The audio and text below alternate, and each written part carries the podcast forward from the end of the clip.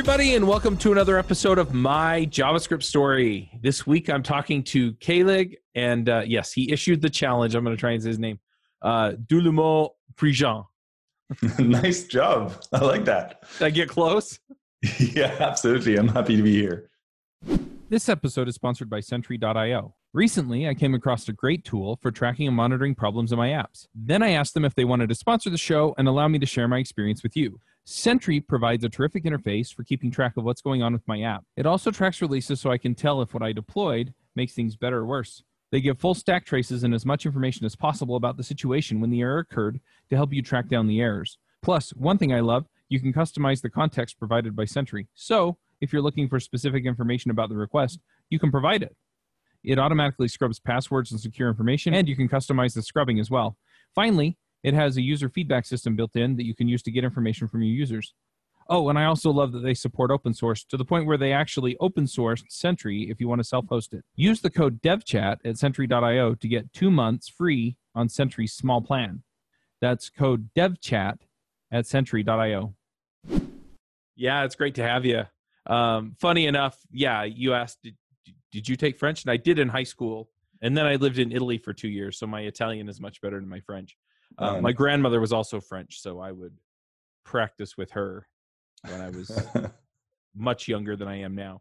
Um, but yeah, so we had you on episode uh, 397 of JavaScript Jabber. We talked about design systems. I actually missed it, which made me sad. yeah, I was bummed, but that was all right. Yeah, it was probably one of the many, many weeks I was traveling last year. So, um, yeah, let's let's just jump in and talk about you. Um, do you want to just give us an idea of who you are, what you do? yeah, my name's uh, my name's Kaelig. Um, I was born in France, and um, until 2012, I was uh, was way back there in France, and I always had an interest in UX, I suppose. Um, and programming kind of came in pretty early, but not as deep. I mean, we, we can go through that that kind of weird education track I took. But anyway, today I am based in California in Cupertino, and I work for Shopify as a UX development manager on the Polaris design system. Nice. Okay, so that that gives us an idea of where you've gotten to. Yeah, let's let's roll back a bit and and uh, talk about how you got started. So, um, how did you how did you get into programming? So I was probably around eight or nine, and I see this QBasic thing on Mhm. the PC. Uh, we had an old uh, 486 or something like that, uh, DX2, I think, at the time.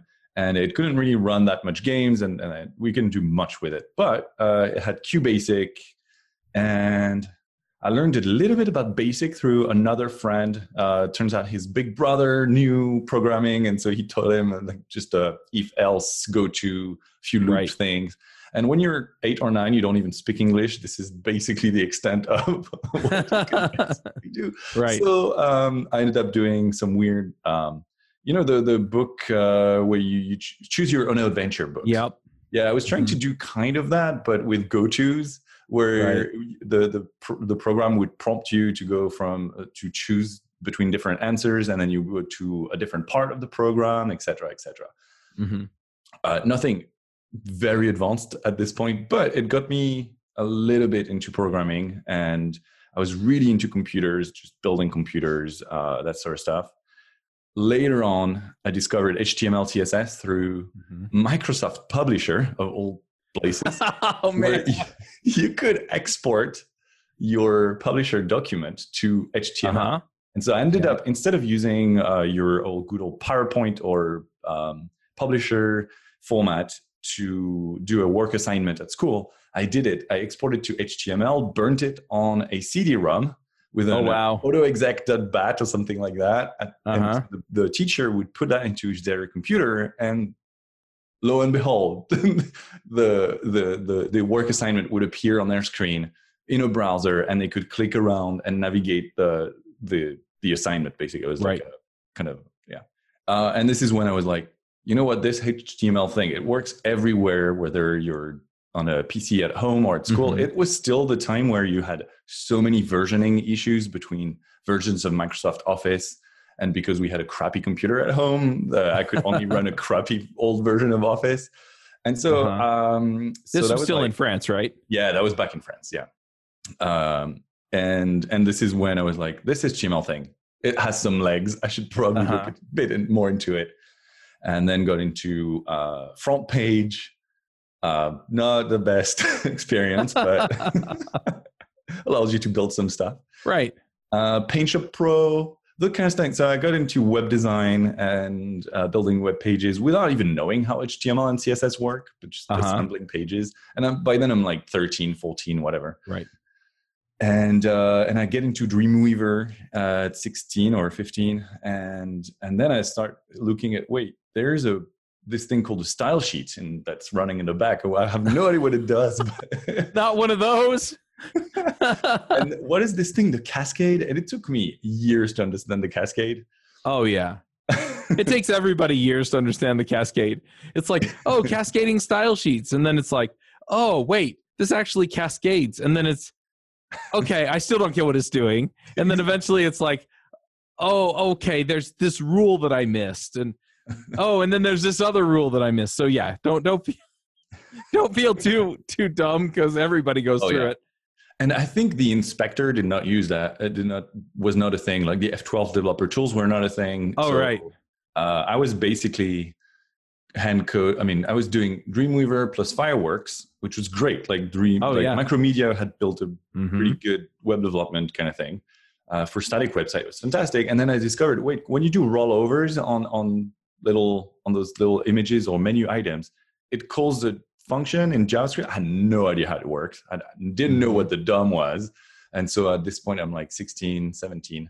But I keep making websites and I get into PHP and I get into MySQL, I get into server management, and I get a little bit deeper into jQuery, that sort of stuff. But I still don't really understand how this all ties together. I just make stuff, make website, make communities, forums. I make some sort of Facebook for my class. Uh, Facebook did not exist at the time, so Right. it's like kind of a forum community thing, hand coded. Uh, Right. Did not scale it as well as Zuck, as you can you can tell. But uh, so this is when I really start getting into lots of web development languages, and so this is kind of my introduction to programming story. hmm Yeah, that's. I mean, that's amazing. So, so you built like uh, essentially a forum or a social network for your class as kind of you know one of the first, I guess, web apps for lack of a better term. Oh yeah, yeah. I didn't even know what Ajax was. It existed, but I didn't know how to make it work. Um, XML was kind of weird Yeah. for me. XSLT, I had heard of it. I was like, what is, what is this? Mhm. Um, and so, but by doing lots of view source on lots of websites, I started understanding how all these things link to each Right. other. Um, and as I, so I do, I do my uh, baccalaureate in mathematics, Mhm. physics, and biology. I barely passed. I was like not a great student. Spent way more time building websites and playing StarCraft than actually studying. and then I do the same thing in university. In university, I join uh, psychology university. Lots of cool classes about human computer interaction. So that there's some good takeaways Uh-huh. there. But aside from that, I was not not into what was taught to us. right. Um, I take a class about scheme. I was like, what the, what what is this? Functional programming, baby. yep. And I was totally into the procedural, you know, Uh-huh. jQuery type of thing to do it, do things. Don't um. So uh, so yeah, not Yeah. not very, Yeah, not very attracted by functional programming at the time. Yeah. Um, and I didn't know web design and web development could be a job because for me, you had to go to a computer science degree and and Yeah. do all these amazing schools that cost a lot of money. So of course you Um, went and got a CS degree, right? No, no, yeah. I, Not exactly. so I, I didn't even know I could I could do that for a job. And because I started making quite a few websites, and one of my communities started becoming the largest community for a, like it was fan site for a band called Placebo. Mm-hmm. Um, and yeah, I some at some point my mom is like, so uh, you're four years into your degree, you don't have a diploma, you're slacking at school Mm-hmm. um, you're either going to find a job full time or I kick you out or you finish your, your degree. I was like, well, the degree thing, probably not going to happen. Um, What were you if I can studying for your degree? Uh, psychology. Yeah. Psychology. Okay. So not going to happen. Uh, clinical psychology, not really my thing. Uh, turns out. um, and then yeah, so I look at into my options. Uh, getting kicked out, yeah, no, not really. Not what you wanted. That. Yeah. um, playing StarCraft for a living. I was kind of semi-pro, but not not going to make money from that. So right. that, that's fine. Just going to ditch that option. Uh, so psychology university not going to happen. What is the next option? Well, finding a job. Uh, McDonald's, I had done. I've been there, done that. No, thank you very much. Yep. not not going to go for that career. Uh, flipping burgers and all is fun for a bit, but not for life. Right. Um, for me, at least. That no offense to people who are doing that. Like, please do whatever you want. This is this is your thing. Well, the McDonald's career track it eventually moves you into management. And then you're managing other people who yeah. are in a job that they don't see as their career track. And so you get variations on how serious they are about the job, which makes it hard, I think. But yeah. Yeah, that makes sense. Yeah. That's what I saw as well in France. Um, yeah. And so, yeah, so I look for job opportunities. Um, my now brother in law told, tells me about this, this thing uh, that I should look up online. I go to their website. I'm like, this is a job site. I had no idea what I was doing. I interview for this company, and it turns out we hit it off immediately with the with the boss. And, oh, nice! And I got hired, like completely out of the blue.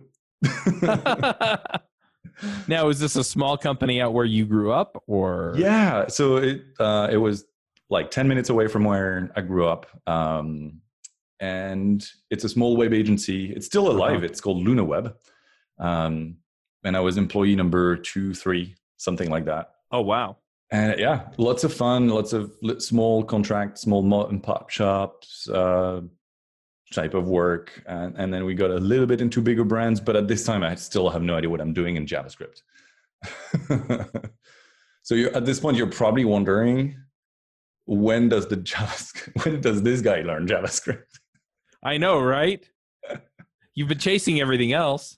Yeah, um, but I, I got really good at, um, so I knew some PHP, I knew tiny bit of JavaScript, and I got really good at HTML, CSS, accessibility, performance, that sort of stuff. Mm-hmm. At this time, you could get away with without really knowing JavaScript and still yes. get a job if you knew a bit about web design and all that. Yeah, uh, and I still think you can do that in your career today, but it's coming becoming more and more challenging. It's it's a different way of doing it, but yeah, right. Because I know people who write React or Vue or Angular that don't really know JavaScript. They just know the framework. And so because we start building more and more complex websites, I get to do more and more JavaScript. And right. by JavaScript, I mean jQuery at this point. Yep. Um, but in jQuery, you get accustomed to how to play with the DOM and how to mutate the DOM and, and all these things, um, which are good enough, like for making mom and pop websites, or even like even most brands were using jQuery at the time. So mm-hmm. why not?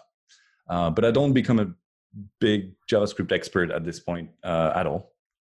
And after five years at this company, I'm like, huh, I want to speak English in my day to day. This this is ridiculous. We're writing in French into our English code because I mean, programming languages are are in English. Yeah, they are. And I mean, most of them at least uh, yep. that I know of and then all of a sudden you introduce french concepts in there and uh-huh. comments uh-huh. that are in french and it's it's a really weird way to reason about code you have to do this back and forth between english concepts and idioms and french and i was like this is too much cognitive load and and France is not really where the ux uh, community is shining at this time the, uh-huh. us and uh, and france are like uh, sorry the us and the uk are way more advanced than France at this point in terms of the UX craft. Right. Hey, folks, this is Charles Max Wood, and I just launched my book, The Max Coder's Guide to Finding Your Dream Developer Job. It's up on Amazon. We self published it. I would love your support. If you want to go check it out, you can find it there The Max Coder's Guide to Finding Your Dream Developer Job. Have a good one. Max out. And so um, I applied to literally anywhere that would take me. Uh, just it's 2012 at this point. Um, and uh, I send CVs everywhere that would take me. I, I don't care. I just want to speak. English. Uh-huh. and I ended up um, so I had learned how to make responsive websites at, uh, by this point, and I get a job at the BBC to work on their responsive news website. Uh-huh. Uh, and this is where I discovered TDD frameworks like Jasmine and how to test your JavaScript. I was like, Uh-huh. what? This is amazing. I had no idea you you could like do all of this because I don't know at my previous jobs we wouldn't really write much tests and, Right. and so we could get away with it but all of a sudden we start working on i'm starting to work on a product on an agile team and i learn all about these processes and so I, I moved to london to to go for that job and this is where i get really introduced to prop like proper javascript coding practice Right. finally nice. And that was at BBC? Yeah, yeah. BBC's got some really top talent when it comes to uh, performance, inclusive design, um, responsive websites, that sort of stuff. They they really were pioneers at the time. So I was super lucky to be kind of a, a junior bystander. Uh-huh. Bystander, yeah, it's really good. Uh, oh, and I should mention the the way I got this job is probably because uh, I published a book in 2012 about CSS and more specifically Sass. So I was, Uh-huh. I was very attracted by the uh, the power of bringing programming into CSS. Right. That's why I really got into Sass. And I saw the power it has to bridge that gap between designers and engineers. Kind of my, what I prefer doing, uh, what I, where I'm the, the happiest is when I get to dump the designer's brains into Mhm. code. And so that Right. everybody's on the same page. We all speak the same language. I really like that. Right. That's honestly that that's just amazing. And it's funny to me too that I guess funny is not the right term, but I find it very interesting that you decide, okay, this is the next step I need to take, right, in order to level up. And in your case it was, you know, I need to learn English. And so you just went and did what you had to do to get there, right? I, I think a lot of people they get in and then they decide that for whatever reason they can't do it, right? It could be uh, that they talked to somebody who told them that because you look a certain way or you're a certain gender or this or that that it's impossible. And what i really find is that if you really want it and you're willing to go out and just you know apply everywhere do the work just get in there and get get in the grit that you can you can really create a lot of opportunities for yourself. Yeah, I mean that, that said, I want to acknowledge that I'm an able-bodied white cisgendered male. Uh, I didn't have a family to support or uh, three jobs to work at the same time. You know, super privileged right there. Uh, grew up in a in a great area of France with access to uh, really good education and, and that kind of stuff. So also want to make sure I'm acknowledging this because yes, the grit is important, but I was also in that position to be able to take off and just go to London just like that. Yeah, I, I think there's something to that. But at the same time, I honestly, I've seen people come out of poor areas that, you know, are in the minority, both gender and race. And what it really boiled down to is they just got in there and got to work. Right. Um, I think you can overcome it with work. You know, you you might have to do more work. I don't know. I'm I I I hear stories um you know but yeah it's what it really boils down to to me at least is is getting the work done. And i it i just find it inspiring that it's like hey look this is what i want you know and you go and apply. And honestly you know given your level of experience i mean they had some reason to take you seriously. You'd written a book and things like that. But yeah at the end of the day i mean you're a guy from france that you know you're you're going there really to learn english right? So you don't even speak english well. And you know you just went out there and proved that you could do it Yeah, my English level at that point was uh uh yeah, it was I could understand what the most most sentences meant, but Uh-huh. uh, it was kind of tough in the first uh, I remember the first stand-ups at the BBC uh, Yeah. with people with various accents that I have never heard at this point. oh right uh, it's so Yeah. funny because the American TV accent is like super easy to understand because oh of- yeah yeah, in TV and all that, but it's everywhere all of a sudden there's an Irish guy and then a a, a Welsh and yeah, Yeah, I lived in Italy for two years, and when I first got there, at least there was a guy from southern Italy near uh, Naples, and we we'd walk past his newsstand every day and he'd talk to us and I had no idea what he was saying. right? You know, the the other the other American guy that I was, you know, living with at the time, you know, because we were missionaries and you live in you work together in Mm. pairs. You know, so the other missionary, he's you know, he could carry on a conversation with him no problem. But yeah, it's definitely something I identify with. Yeah, Um, it, it takes time, but then then you, Yeah. you start hearing those things more and more, and then Yeah. after a few years, I'm sure after a few months, you you already started picking up Yes. better. Yeah. Yes. Yeah. Absolutely. So the same happened for me. Uh, I got to communicate my my ideas better. Uh, learned a ton about just agile development in general, and uh, stayed a few months at BBC, and then I wasn't sure how to navigate the. It's a beast. Like it's a huge Uh-huh. company, and it has awesome people, but it also is very hard to um, to be scrappy sometimes. Oh yeah. And so, and so as a pretty junior person at this point, I'm like, you know, I'm not sure. I, I still want to be on a small team, and my team had Mhm. grown a lot. And so I move on um, to a startup, which was, uh, I'm not sure I should say that on air, but it was kind of chaotic at the at this point. Um, lots of drama, lots of weird technical choices between the time I had signed my contract and the time I joined. It was like the strategy has changed oh wow. and i'm like okay lots of pivoting going on there so and there uh, by that time i had kind of learned how to do some javascript i'm not really good at node Uh huh. but i can navigate uh, a, a lot of a lot more javascript patterns and best practices and advocate for them in a in a in a different context. So super useful. Um and so so i get there. Uh, it doesn't go super well after a few months uh, i left. The cool part is that through that company I, I met my wife who was a friend of the co-founders. So Oh, there you go. so hey not a not a complete waste. Yeah. Uh, and then uh, I go to the Guardian to work for the same guy I uh, joined the BBC for. Um, oh, cool. And It's so it's funny how that happened. Yeah, yeah, I, I love that. Um, so I work at the Guardian, and there they are obsessed about performance and tooling about performance. Uh-huh. Um, and I learned quite a bit about Node, both through my job and through a friend who became kind of a Node mentor of mine. He Right.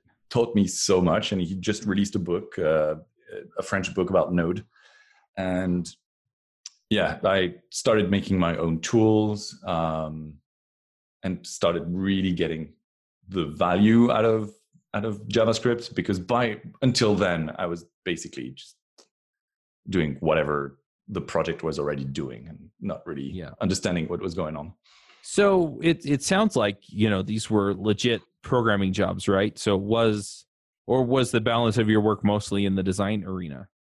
uh, lots of Sass Sass architecture was my specialty Uh huh. um yeah again like trying to understand how designers think about a certain pattern uh, an idea uh, the, how they systemize things such as colors breakpoints all that kind of stuff and then translating that into the developer lingo um, so that it would make sense to everyone Uh-huh. uh, so I there's tons of work that used to be super valuable. I don't know how valuable a Sass expert is today on a team, but at that point, we were using Sass very heavily and it Uh-huh. came in super handy. Right. That makes sense. So you worked at the Guardian. You worked at uh, um, BBC. You know, at what point do you wind up uh, moving out to the states? Because you're in California now. Yeah. So uh, there's still one more job in, in London, which was the Financial Times. Um, Okay. Because what I was doing at the at the Guardian, I started talking a lot about it, especially Sass related Uh-huh. stuff. At this point, I go to a ton of meet as many meetups as I can to learn about JavaScript, about um, about more CSS kind of ways of doing things. And uh, yeah, so I joined the Financial Times, and they are really well known, especially the FT Labs team. They're really well known for their ex- excellent talent in JavaScript, and it was a huge learning like opportunity for me. They're really, really talented folks. Um, they have come up with JavaScript stuff. Like this small team in London came up with JavaScript stuff that the rest of the world is using, and I really liked that. I, I respected that a lot. Um, and being part of that team was just again a huge change to level up my JavaScript skills. Uh, to at that point, I'm uh, able to. So I work on a team that's building a CLI tool and builds Node services, and so I really learned to play around with Node way mm-hmm. in a way more advanced way. Right. And I'm still dabbling. I'm, I don't at this point. I don't have a computer sciencey way of approaching things. I don't even know what functional programming is at this point. um, but it's it's a lot of fun. So um, it's three. By that point, it's like three years in London, right? And my wife uh, decides to move to the US to work for Apple in California, and I have to leave the Financial Times. Very sad about that. And I joined Salesforce. Um, and at Salesforce, this is where I meet. You probably know him because I think you've interviewed him, uh, Brian Lonsdorf. Yeah, I'm pretty sure that we've had him on yeah. some of the shows. Yep, we had him on a few months before you. Yeah. And I so this is where my mind gets blown cuz I was working next to him on a daily basis and he's this functional JavaScript guru. Right. um, and he comes up with patterns I've never heard before that it's really hard to get my head around but by him being very patient and explaining to me how those things work, how those, those concepts uh, tie to each other, and why it's beneficial. I started getting into functional programming, uh, learn the the concept of side effects, and learn all these kind of things that I had no idea about, like really. And so, mind completely blown. I'm I couldn't explain to someone what a monad or comonad or a functor is. Actually, functor I could probably explain, but this is that this is next level shit. and so yeah. Um, so this is where I think I started really leveling up. Not that it's extremely useful in my day-to-day job today, but it's good to be able to talk to other tech leads at the company and being on the same page and know what they're talking about. Nice. Are you freelancing or moonlighting? Or maybe you've thought about going out on your own? Every week, we have a group of developers at various stages of the freelancing journey on the Freelancer Show to talk about becoming better at freelancing. We also bring in experts to talk about marketing, SEO, and delivering high quality to clients. So if you're interested in going freelance or you are freelance, check it out at freelancershow.com. So now you're at Shopify and you're the UX or a UX development manager at Shopify. So what what does that include? So UX dev UX development at Shopify is a craft that emerged uh, about a year, year and a half ago, um, where we had front end developers, mm-hmm.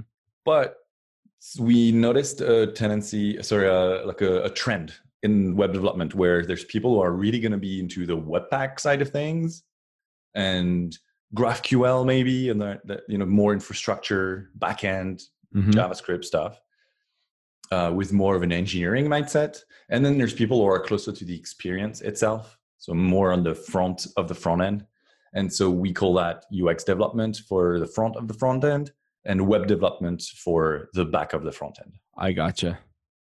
Um, so what I do today is that I lead a team of what we're called is the tooling team of Polaris, which is our design system. And what we do is that we run our uh, shipping pipeline, um, development contribution infrastructure, make sure things run.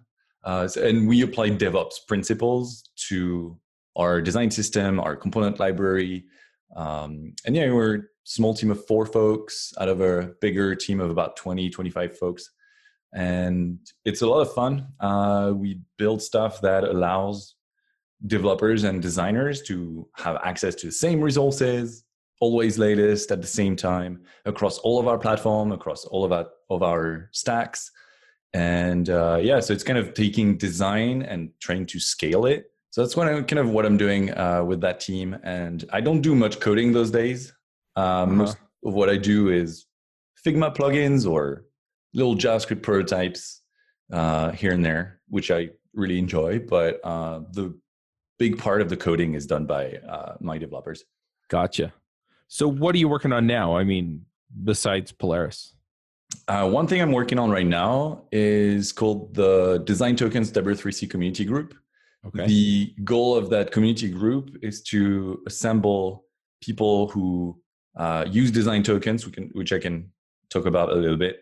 And also people who build tools like the Adobe and the Figma and the sketches of this world who are building big design tools that are used by millions of designers and developers. Uh, how do we get a foundational schema or language that can scale design, uh, such as colors, fonts, uh, you know, all your styles, and make them available both in production and to your design tools. Right. And uh, just to give a bit of context about what a design token is, it's think of it as the one of the indivisible parts of your design. So if you're thinking about a button, in a button you have border radius that's going to define how curved it is on the outside. That could be a token uh, uh-huh. that defines that particular curvature. Uh, what about the background of the uh, of the of the actions in your app? What about the size of the text? What about uh, the color of the text? So if you break down each element into its smallest parts, you have a design token, and then you can abstract them in a way that it is uh, usable by any of the platforms that you have, any of the stacks that you have, and yeah, just allows you to scale design at this point. Nice. That sounds really cool. Uh, yeah, like, I'm super lucky to have uh, my good friends uh, Jina Anne and folks like Danny Banks from Amazon to uh-huh. work on that uh, together. Uh, we just launched a call for editors that are going to be uh, in charge of editing each module of the spec and a little bit like the css spec but for right. design tokens. Um, and yeah lots of really cool contributions from both the javascript community the design community the css community. Yeah lots of lovely folks who are eager to to help. Yeah that sounds awesome. So when is the spec going to be released do you think that's a good question. Uh, I don't have an answer for that. Initially, I went into that project thinking, hey, we're going to probably wrap up like one or two modules in six months. Uh, it turns out uh, when you create a W3C community group, there's a ton of material that you can read and, and get into.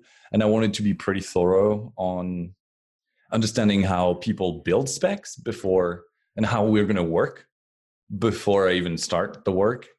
Um, and so my role as a chair is to, to, kind of find like what is the cadence we're going to meet, what is expected from editors, what is expected from contributors, how we're going to achieve consensus on various things that are going to be discussed, um, uh, how to make sure we have a representative, like diverse mass of folks who are going to be contributing to this and not just people in the Western world, for example um, or people in San Francisco, which is an easy trap to fall in. mm-hmm. Makes sense. Well, cool. If people want to get involved in that community, is there a good way to do it? Uh, W3C. Uh, sorry, W3.org slash community slash design tokens. Or you can follow design tokens on Twitter and mm-hmm. look it up. Uh, there's a bunch of, of links in there. And uh, the, aside from that uh, yeah i would love for people to talk about their use cases how they scale design how they use design tokens or would see potentially design tokens be useful to them. And even if you just want to review and from time to time leave a comment maybe not maybe just even a thumbs up on a comment somewhere in github. We have a github repository that where everybody's discussing those ideas. Um, super helpful. Nice all right. Well, we're kind of at the end of our time. Uh, anything else that you've got going on that you want to talk about? Uh, no, after, no, I, am just excited because after years of PC drought and just moving to Mac and not really enjoying lots of um, AAA game titles on my Mac because Macs aren't really good for gaming. I finally built a PC for myself last weekend and I'm really liking it. Uh, I feel like a, a kid at Christmas, just uh, putting together all these pieces and, and getting back with my love of building computers and overclocking. So uh, it's just a, such a good, fun hobby to have. nice. Very cool. Well, do you have some picks? Some things you want to shout out about on the show? So, okay, I have one pick. Uh, this is a book that our CEO, uh, Toby Lütke, has been telling us to to read across the company as something like that he really liked, enjoy uh, reading, and it's called "The Courage to Be Disliked," and it completely made my brain do a 180 in terms because I, I came from a more Freudian approach to uh, solving problems and and thinking about mm-hmm. uh, interrelationship kind of issues and the Adlerian psychology, which is explained in that book, I had no idea existed, and it's really good to challenge my assumptions of how people work, what kind of stuff is their job, what is your job as a person. I'm not saying I'm completely adhering to the entire book, but it's a, such an interesting read, um, especially when you come from a, a more, more, Freudian background like me. Um, so yeah, if you want to get your your your head um, or brain 180 like I did, I totally encourage at least listening to the audiobook. It's a, it's an interesting format. It's a discussion between a philosopher, um, a philosopher, and uh, a person and and they're having this chat and it's it's yeah it's a weird format but it's interesting interesting i'll have to check it out it sounds really really interesting all right well uh i'm going to go ahead and jump in with a couple of picks so um so first off i've been listening to a book and it's it's a book that my brother recommended to me a while back um he he just gave me a whole list of fantasy books that i should check out uh this one is the name of the wind by patrick rothfuss and uh really, really enjoying that. Um, also on Adventures in Angular today, we talked a little bit about authoring books.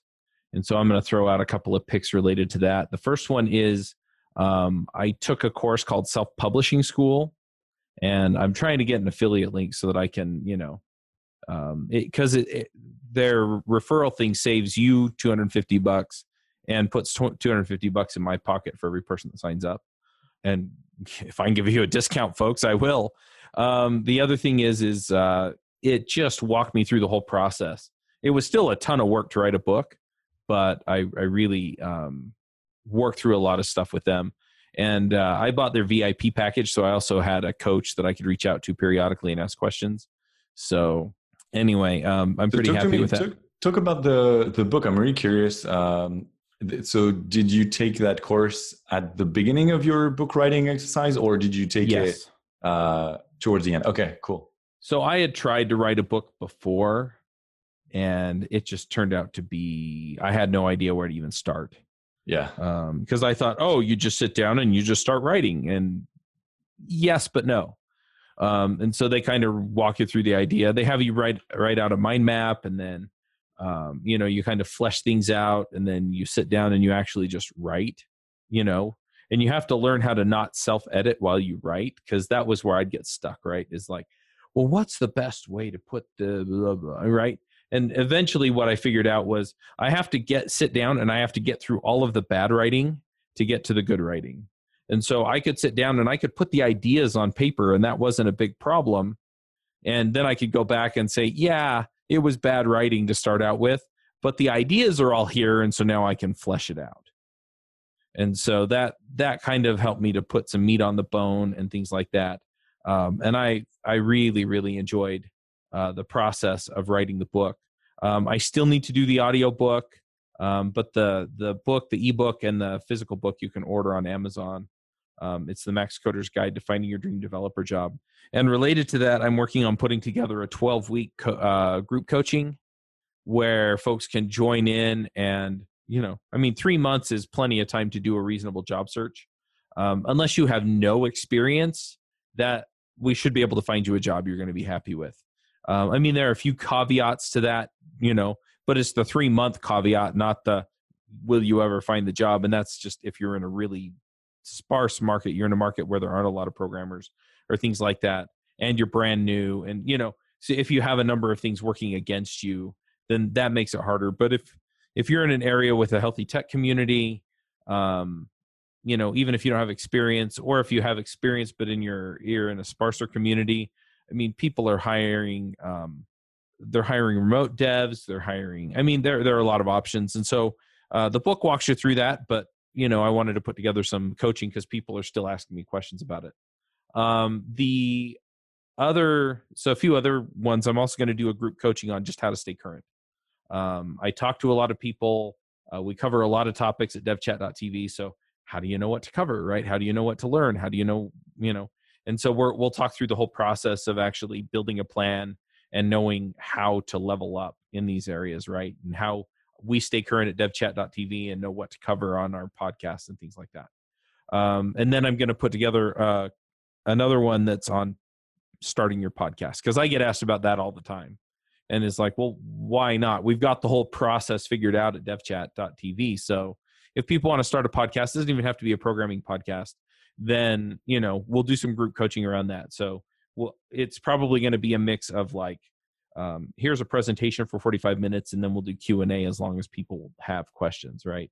And then you know we'll we'll do it again the next time. So it's hey here's how you get you know here's how you get started. Here's how you start recording. Here's how you get your artwork done. Here's how you get your website set up. Here's how you write and just walk through the whole process. So anyway um looking at all is of those there a things- mailing list is there a mailing list to be on that podcast uh, course yeah if you join the devchat.tv uh, mailing list oh sweet then totally and- and I'm I'm working on um, putting together um, a landing page for it. It's going to be at devchat.tv slash workshops.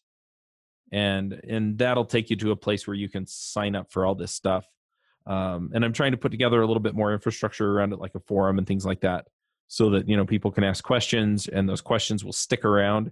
Um, which is the only reason why I'm really not super keen on starting a Slack channel even though I like being having people be able to ask questions in real time, um, I want the questions and the answers to be around so people can reference them. So, but yeah, so that's the plan, um, and we'll do weekly calls for all of those, and so people can jump on and learn how to you know stay current or learn how to get the job they want. It's amazing to me even today how many people are in jobs they don't like. And that, honestly, if if you've been in this industry for a year or more, there's no reason why you shouldn't be able to move move up and move into something that's going to make you happy so anyway uh, that's what i've got going on um, i didn't mean that to be a pick of all the stuff that i'm working on but there you go um, and yeah so Thank you. That's that's awesome. I, I really like how you're giving back to the community. It's it's super valuable. yeah well it won't be free but No, but it's it's still scaling your knowledge in a way, and so Yeah. you know what people get out of it is uh, obviously uh, Yeah. tremendous. So yeah, Well, and that's that's what I'm all about is all right, you know, how how do we help people? And it's not even about having a great tech career, but it's about having a tech career that allows them to be the people they want to be and do the things that they want to do. And so for some people that's more open source, and for some people it's I want a job that pays enough to where I can drive out to the countryside every weekend and go rock climbing. so, you know, whatever it is, you know, let let's let's get you there. So all right. Well, um, if people want to find you online, Kaelig, where do they go? uh, at Kaelig on Twitter, uh, my DMs are open if you want to talk about anything related to what I mentioned earlier. Uh, being somebody who's moved countries multiple times uh, and moved jobs a bit as well, I'm happy to talk about career related stuff. If something's scary to you or you're not sure moving countries is the right choice, um, happy to chat about that. And uh, if you want to geek out about design systems, uh, you can find me on the design systems Slack and just always happy to to chat on on Twitter. Like I said, Sounds good. All right. Well, uh, let's go ahead and wrap this up. Thanks for coming and just chatting with me. uh, thanks for having me. Absolutely lovely. All right, folks, we're going to wrap this up. Uh, we'll have another story next week. And in the meantime, max out. Bandwidth for this segment is provided by CacheFly, the world's fastest CDN. Deliver your content fast with CacheFly. Visit C A C H E F L Y dot com to learn more.